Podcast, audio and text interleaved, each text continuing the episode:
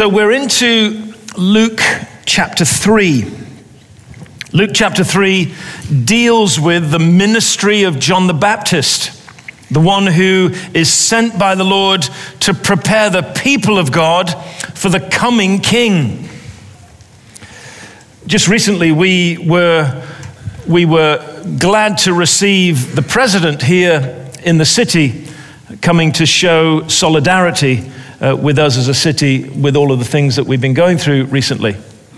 And uh, I spoke to a few people who met him personally, and uh, they showed me photographs. And uh, the first thought that came to mind was I wonder if they dress like that every day. Because wow, did they look like they had got themselves all polished up, bright and shiny. And of course, that was entirely appropriate. Their best tie, their best shirt, and they were just the women. and so here, here was this thought about getting a preparation for someone important coming. Uh, back in England, uh, where I come from, occasionally you'll have a royal visit. It may be that you get the Queen or, or one of the royal family. And it's interesting to see how preparations are made in the town. Flowers are planted that are special, and streets are cleaned in a, in a particular way. And um, on some occasions, particularly if it's been a long time since they've had a royal visit, they'll go to even greater extent in their preparation. Uh, I can remember on some occasions uh, my dad telling me that um, when they had a royal visit, they would paint the rocks on the roads that the Queen was traveling along so that the rocks looked good. And on one occasion, only one occasion that I know of, because it had been a particularly hot summer that year and the grass had died, they actually painted the grass green. See, this is, this is what you do when you have a special visitation. Jesus says, when he's weeping over Jerusalem, you have not recognized the time of your visitation. I wonder whether we're ready today for a visitation of God upon ourselves individually, upon our friendship group, upon our family, upon our house church or our church. Let's read from Luke chapter 3. In the 15th year of the reign of Tiberius Caesar, when Pontius Pilate was governor of Judea, Herod, tetrarch of Galilee, his brother Philip, tetrarch of Iturea and Trachonitis, and Lysanias, tetrarch of Abilene. During the high priesthood of Annas and Caiaphas, the word of God came to John, the son of Zechariah, in the desert. He went out into the country around the Jordan, preaching a baptism of repentance for the forgiveness of sins, as it is written in the book of the words of Isaiah the prophet, a voice of one calling in the desert Prepare a way for the Lord, make straight paths for him. Every valley shall be filled in, every mountain and hill made low. The crooked road shall become straight, the rough ways smooth, and all mankind will see God's salvation. So here is John bringing a message of preparation. The big, the big message of preparation is simply this that the king is coming and we need to get ready. And he's the king of glory, he's the king of holiness, he's the king of the universe. In unapproachable light, we find him. And yet, the one who dwells in unapproachable light is coming to us. And so we prepare ourselves for that reality, for that eventuality.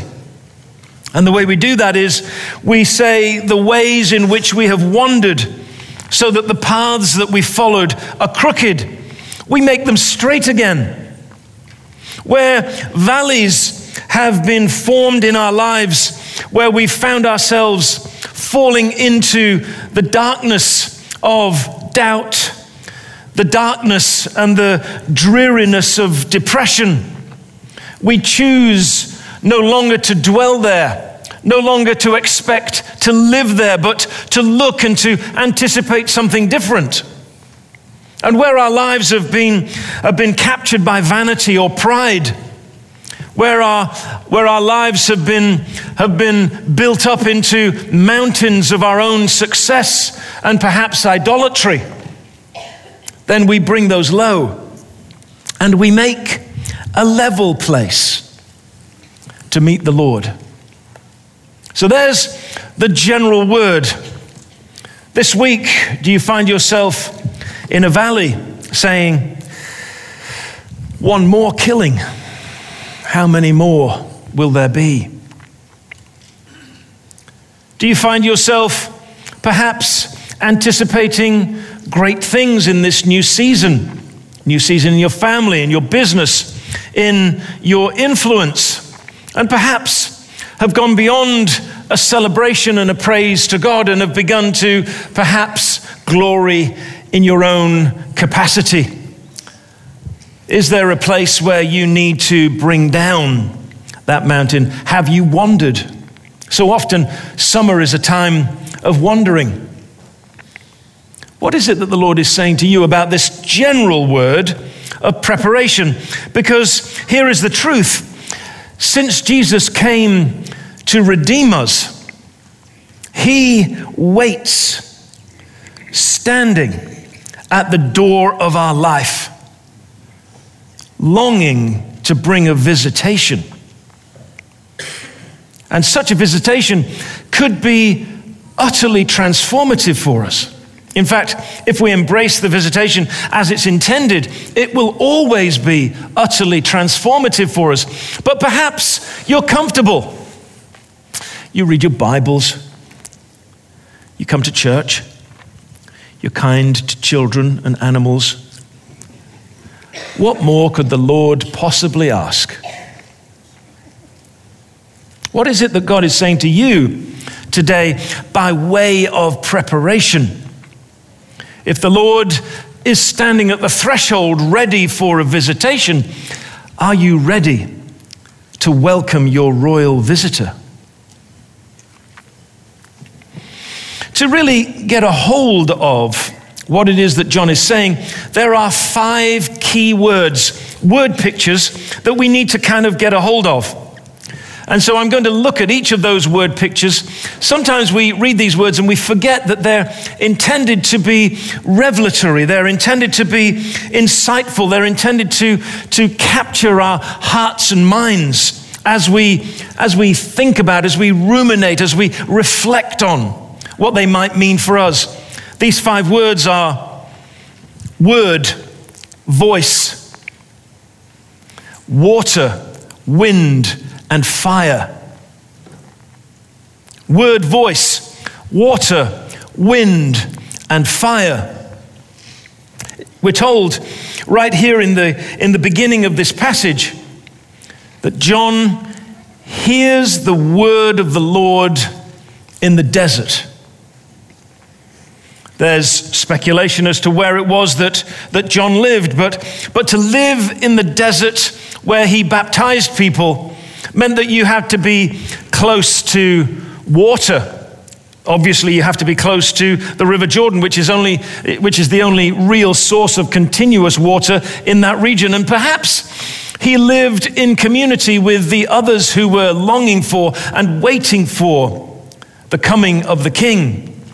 There were communities who gathered in that place, in that region, who were looking for the things that John was looking for. Perhaps Perhaps he was associated with those communities. We really don't know, but we do know that when he was in the desert, the place of extremity, the, the place of difficulty, the place of greatest vulnerability,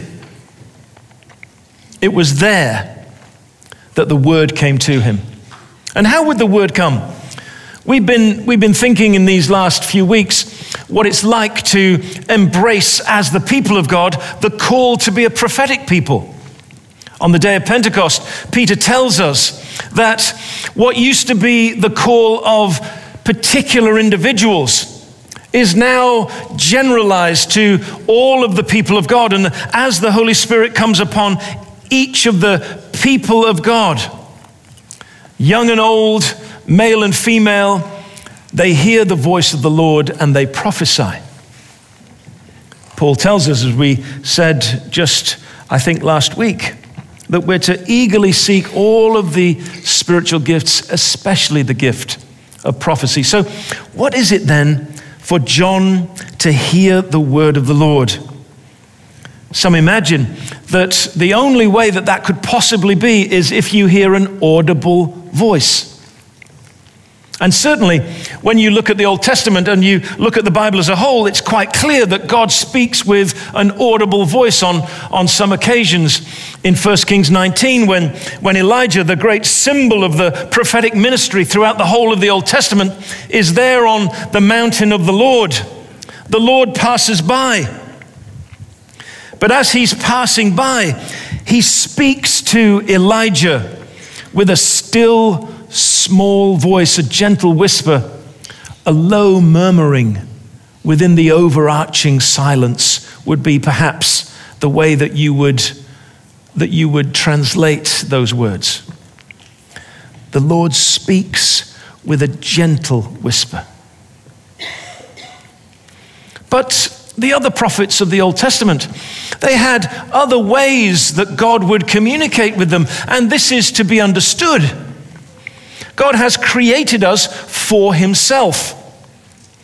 And that creation means that you and I are created to communicate with God and God to communicate with us. And clearly, He has created us as a whole being to be holy in connection with Him. And so it is that Ezekiel, and it's all the way through the book of Ezekiel, but I'm thinking right now of Ezekiel uh, 36, verse 1 where Ezekiel speaks of a feeling when God is speaking to him. God is impressing something upon him. This impression, he says, feels like the heavy hand of God upon him. The hand of the Lord was heavy upon me. What was that like? Well, maybe you know what that's like because you've had this internal pressure. You've had this sense, this impression upon your life that God is trying to say something. God is communicating something to you. And so God, by his, by his grace and goodness, is communicating with us at every level of our being. He speaks, he impresses, and then he does something else. Jeremiah in in chapter 18 and in other parts of the book of Jeremiah is clearly a prophet who God reveals things to when he sees things in the world. It may be that he sees a, a basket of figs, or on this occasion, he's there in the potter's house. And there's the potter at his wheel with the clay. And as he watches, the Lord speaks to him through what he sees. Now, it may be that you're unfamiliar with listening to the word of the Lord, but of course, he is wanting to communicate with you all the time. The audible voice, the impression of his word upon you and the revelation of what it is that you see that he somehow captures and reinterprets to you so that you see it afresh. All of these ways are ways that God speaks to his prophetic people down through the centuries. But the interesting thing is this the interesting thing is this as soon as the word has been released, then you have a voice. The word of the Lord comes to John in the desert, and then John becomes the voice. It's impossible to hear the word of the Lord and not share it. As soon as you hear the word, you become the voice. And the voice is the voice that communicates what's being said to the person with the voice. It's not an echo. I'm delighted when people write to me and send me notes and say, that was very helpful and I've shared it with my friends and all of that. It's great. I love that. It's way more important that you share what the Lord has spoken to you rather than what Mike Breen spoke about on Sunday. You're called to be a voice, not an echo. St. Augustine, in the fifth century, just at the beginning of the fifth century, 401, 2, 3, 4, around about that time, was, was creating a commentary on the New Testament. He was, he was looking at John's Gospel. Uh, Augustine is the same person as Augustine. Yeah, it's just, it's just different emphasis on the syllable. So here's, here's Uh, Augustine, and he's looking at the, the first chapter of John that talks about the Word of God, and it talks about John the Baptist in that first chapter.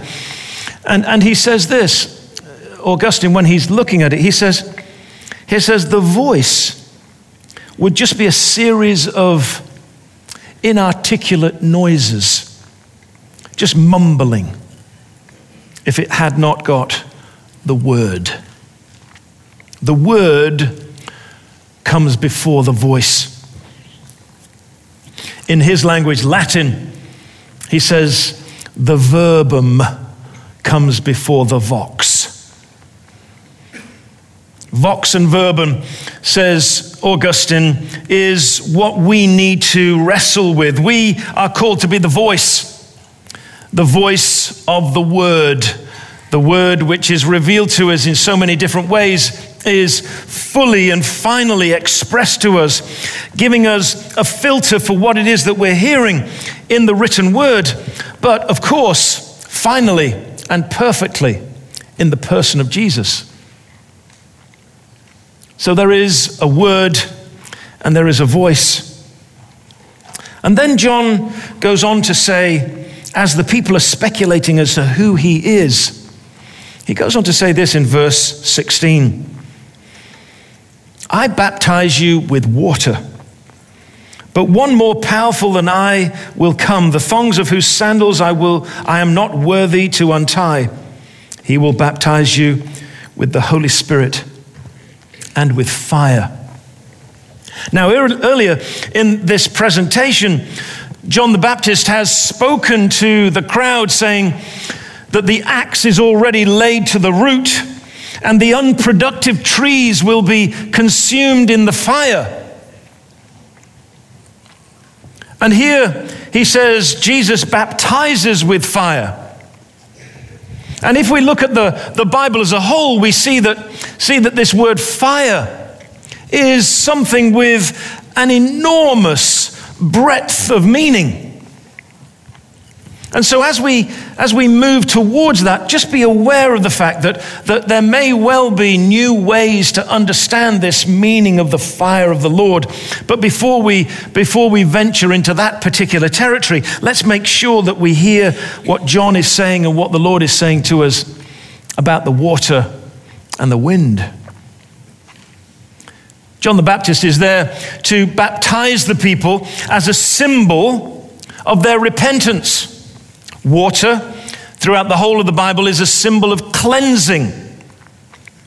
At the time of Jesus, people would have great bathing pools in the homes, particularly of wealthy people, that would have a continuous flow of water. It was called the mikvah bath. Outside of the temple, on the south side. Today, you can still find hundreds of places where people could be baptized, be cleansed on a, on a regular basis as a symbol of their repentance. So, this was a familiar picture to the people of Israel at the time of John and of Jesus.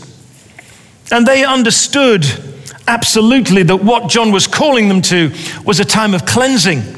But water is, of course, something that brings refreshing. Peter, when he's speaking to the crowd in the temple in Acts chapter 3, says, This is for you and for your children for a time of refreshing.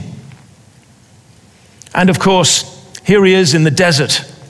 And what more obvious a symbol of the power of water than standing in the desert? The water revives. Where there is literally no evidence of life when there's water, We see amazing things. I lived in Arizona with uh, Sally when we first came here 15 years ago. And there was a moment when botanists from all around the world were booking flights to Arizona. I think it was about 2006, maybe 2007. There were unusual weather circumstances through the winter, such as the winter is. I mean, you know, it gets down to maybe 80. And, um, and there in the, in the winter months, there was this remarkable confluence of circumstances that meant that flowers that had not bloomed for 150 years bloomed in the desert. And it was stunning to behold. Purples and yellows and oranges and greens for as far as the eye could see. And when I say as far as the eye could see, they carpeted the entire desert right up into the mountains. And it was simply because the rain came at that moment when it never normally came. Water gives life. But the interesting thing about water is that the, the way that water works is on the outside of the body. John says, The one whose sandals I'm unworthy to untie. He has a deeper and greater baptism for you because my baptism is, yes, a symbol of repentance that's taking place inside of you. But all of the symbols are on the outside. But this one, this one that I am introducing to you, that I'm calling you to prepare for, will baptize you in the holy wind, in the holy breath, in the Holy Spirit. Water, wind, and fire sounds like a rock band of some kind, doesn't it? I know it's earth, wind, and fire. It's all right, yeah. I know I'm supposed to be religious and detached from the real world, but I've got some of that stuff. The one who's coming will baptize in the Holy Spirit. Spirit, wind, breath is the same word both in Hebrew and Greek. What's it like for the holy wind, the, the breath of God to come upon you? Well, of course, it cleanses. When the wind came on the mountain, when Elijah was on the mountain of the Lord, the wind came and stripped the surface of the ground. The cleansing presence of the wind in the desert. But of course, the wind refreshes. You can have a wind from the desert that desiccates and dries up, or you can have a wind from the ocean that refreshes and, and causes you to feel alive. And then, of course, the wind, the breath gives life. But the difference is this it happens on the inside. It happens on the inside. When God breathes his life into you, he brings cleansing on the inside. When, when God causes his breath to come upon you, it refreshes and revives you on the inside. And yes, of course, it will touch the outside, but it touches places that the water can never reach. And so the water and the wind have similar, similar realities, except one is a deeper work. It's quite clear from Scripture that everyone who knows and loves Jesus has been filled with the Spirit. And yet, the scripture encourages us to be open to the refilling, the continuous filling of the Spirit, because we need continuous cleansing. We need continuous refreshing. We need continuous revival. So, what of this other word? The word that perhaps is the most complex the word that perhaps causes us greatest challenge. He will baptize you in the Holy Spirit and fire. What does John mean? What does Jesus mean when he quotes exactly the same words speaking to his disciples. Well, it's a fascinating thing when you look at the, the, the idea of fire throughout the Bible. It, it, it, gets associated with lots of different things. It's obviously associated with the presence of the Lord. In the first redeeming covenant that Abraham and Sarah are called into with God in Genesis 15.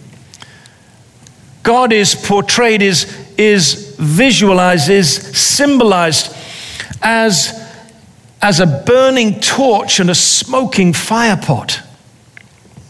So the fire is the symbol of God's presence. And when in chapter 22, Abraham takes Isaac in obedience to the Lord to, to sacrifice him on an altar, it's Abraham who carries the fire pot, the symbol of the presence of the Lord. And of course, that presence of the Lord is symbolized in the pillar of fire that we see in the next book of the Bible in Exodus, and especially in Exodus 13. And we see that the, the, the fire of the Lord, the presence of the Lord, can sometimes be a protection the, the pillar by, by night and the cloud by day come behind the people of God and protect them from the pursuing Egyptians. And maybe this is what's in the mind of Zechariah when he says in chapter 2, I'll set you within a wall of fire. So, fire is the presence, fire is the pillar, fire is the wall, fire is the lake. There's a lake of fire in the last book of the Bible, into which the devil and his minions are cast as judgment. What does all this mean? Can fire mean all of these things?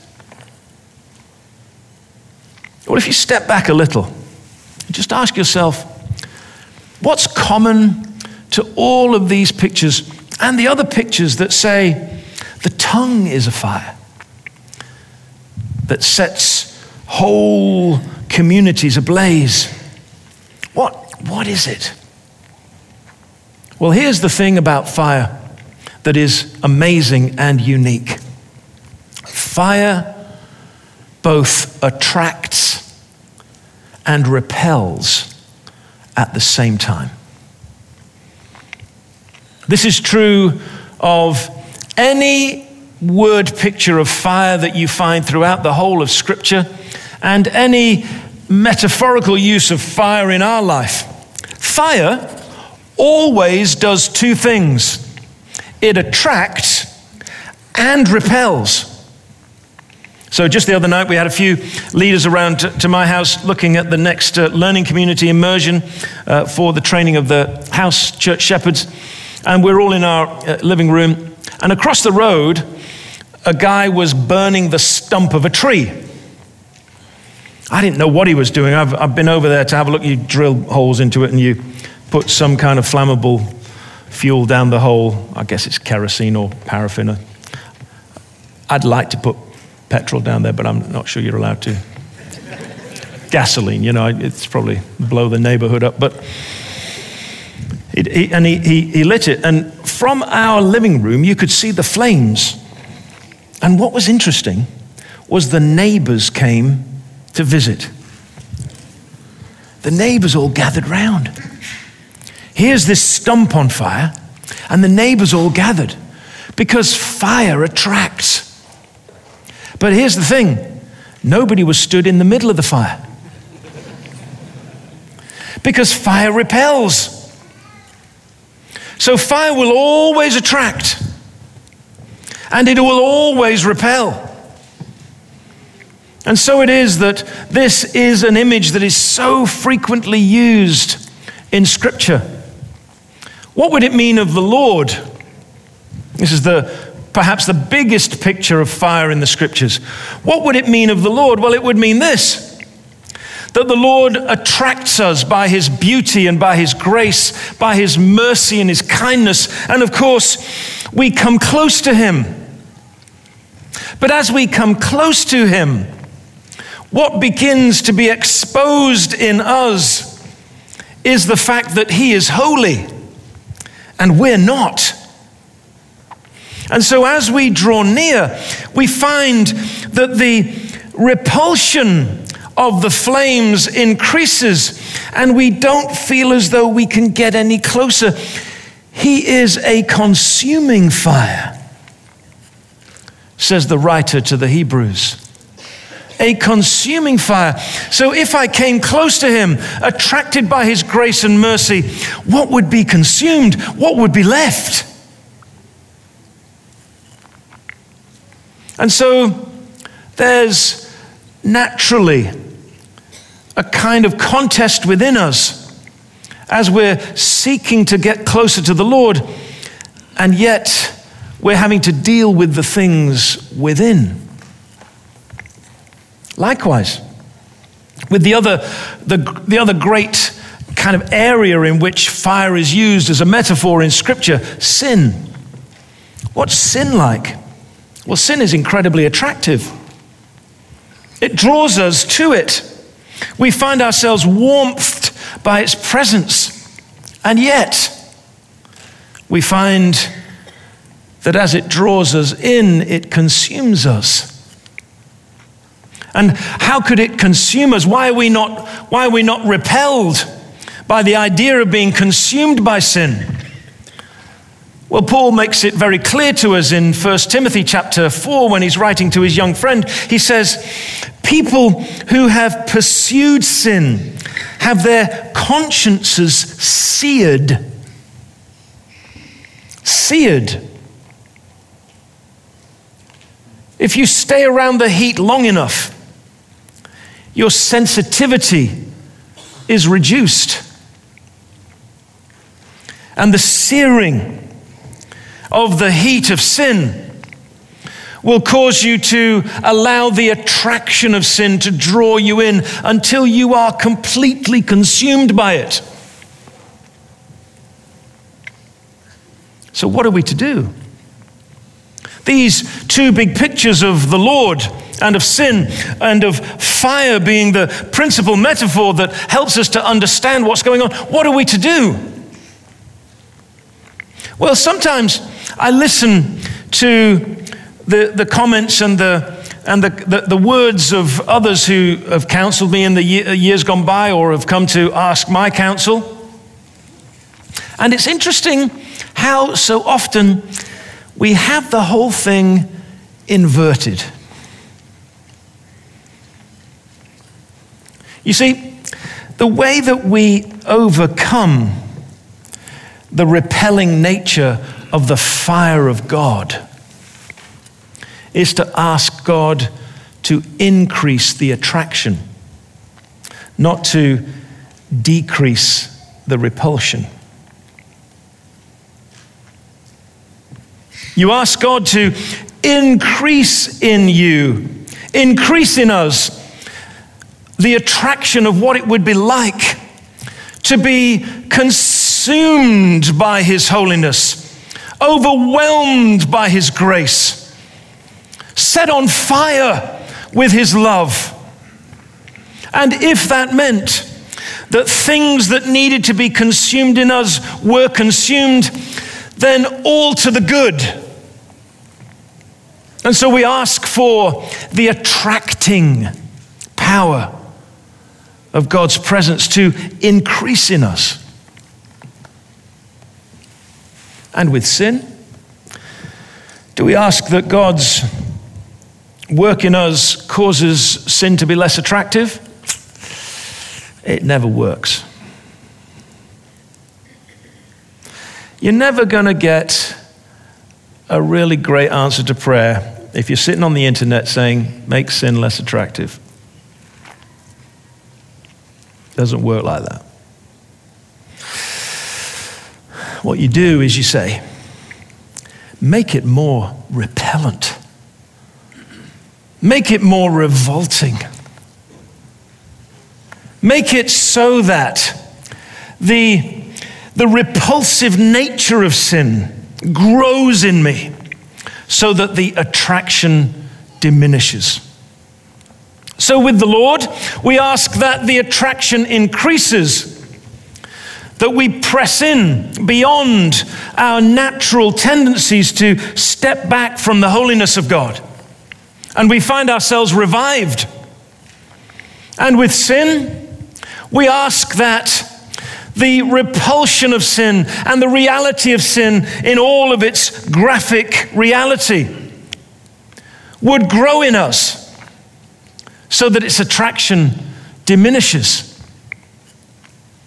Listen carefully, friends.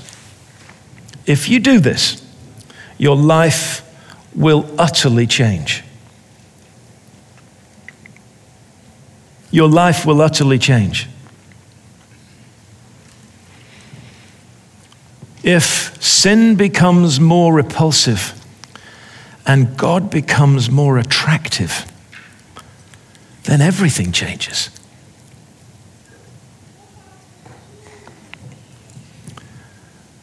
John says, He will come and will baptize in the Holy Spirit and with fire. And we're asking Him to do that. And as He does that, to do this work in us that only He can do. And as He does that, then the preparation that John was sent to proclaim becomes the preparation that's taking place in our lives. That the wandering ceases that the valleys are filled, that the mountains are brought low, that we have a level place to welcome the visitation of the King.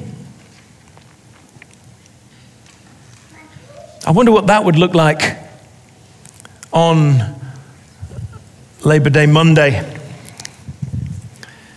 if such revival came to us.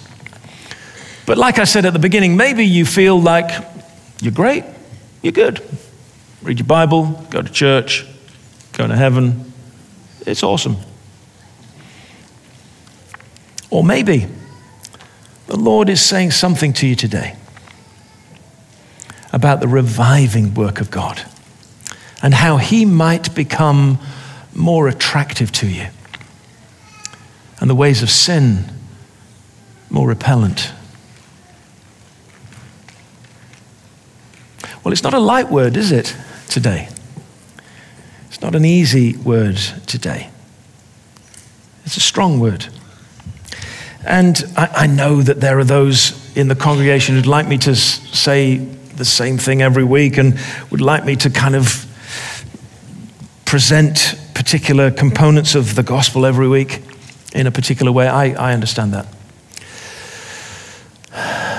My own conviction is this that as the one who's been sent here to teach you, the best that I can do is to preach the next passage in the scripture that the Lord has given us. And this passage this week is a sober passage, is a serious word, and a word for us to deeply consider. And so, as I ask Danny to come and lead us in our final time of worship, this is, this is what I'm asking you to think through. And I'm asking you because I believe that this is the Lord speaking to you very clearly and directly. In what ways do you need to ask the Lord for his attractive presence to grow in your life? And what ways do you need to ask the Lord for the repulsion of sin to grow in your life?